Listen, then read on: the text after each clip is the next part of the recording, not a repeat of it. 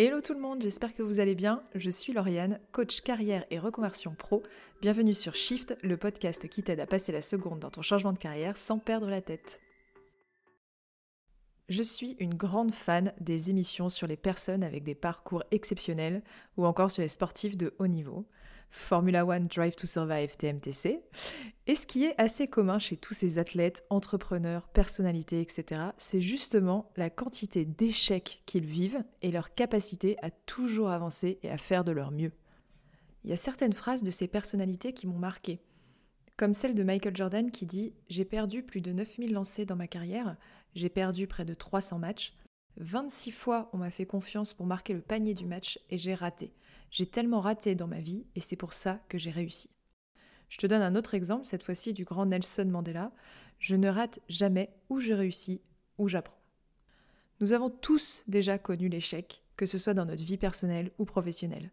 Cependant, as-tu déjà eu si peur de te planter que tu as décidé de ne même pas essayer ? Est-ce que par exemple tu as déjà refusé de participer à un événement d'entreprise parce qu'il fallait parler devant un public ? T'es-tu déjà posé la question de ne pas postuler à un poste car il te semblait trop en responsabilité pour toi ?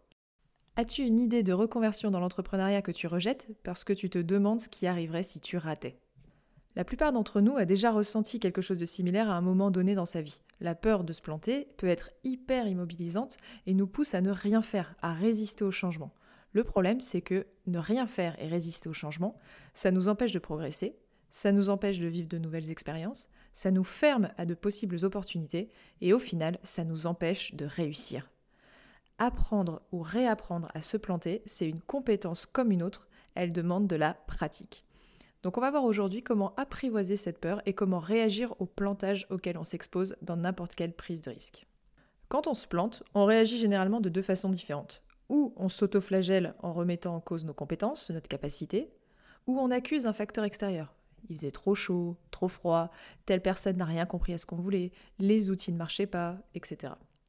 Dans les deux cas, c'est ce qu'on appelle un état d'esprit fixe, c'est-à-dire la croyance que l'échec est un cul-de-sac et non une étape du chemin. C'est cet état d'esprit qu'il faut modifier de fixe à évolutif, c'est-à-dire de voir l'échec comme une opportunité. Alors comment on fait ? Pour cela, quand tu hésites à prendre un risque, pose-toi les questions suivantes. Quel est le pire qui puisse arriver ? Si le pire arrive, peux-tu le gérer ? Quelles ressources as-tu à ta disposition pour cela ? Et enfin, le plus important, quels sont les bénéfices pour toi si tu te plantes, si la situation ne va pas comme tu le souhaites ? Je te donne un exemple personnel, car bien avant de me lancer dans le coaching, j'avais déjà l'envie d'entreprendre, de créer mon propre projet, et je me suis lancée dans la production de kombucha, qui est du thé fermenté. Et je me suis rendu compte au fur et à mesure que j'avançais dans le projet que ce n'était pas ce que je voulais vraiment, et j'ai donc arrêté. Et j'étais hyper flippée d'annoncer à mes proches, mes collègues, mes amis que je laissais tomber le projet, parce que c'était un peu la honte. En tout cas pour moi, à la question « Quel est le pire qui puisse t'arriver ?», c'était effectivement la honte et le jugement des autres. Oui, c'est débile. Mais quels ont été les bénéfices pour moi ?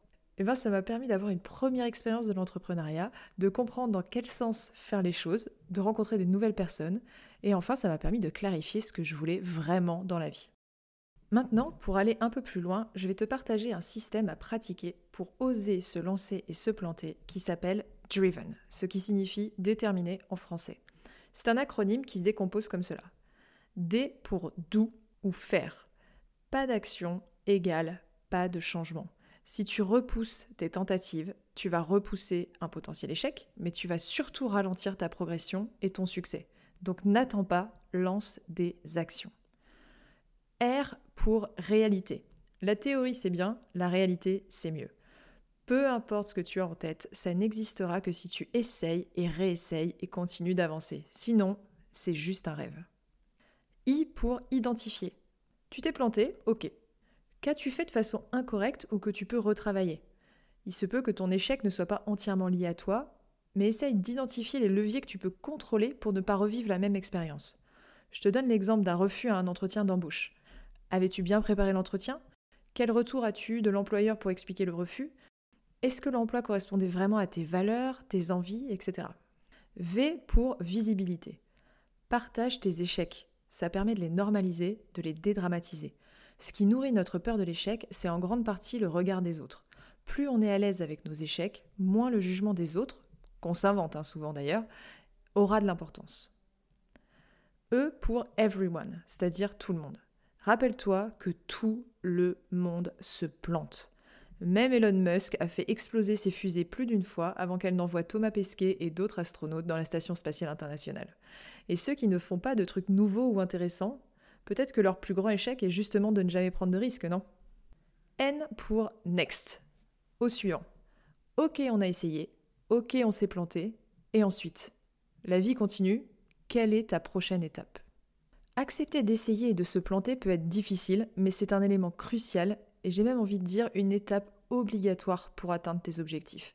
Plus tu seras à l'aise avec le risque d'erreur ou le risque que ça ne marche pas,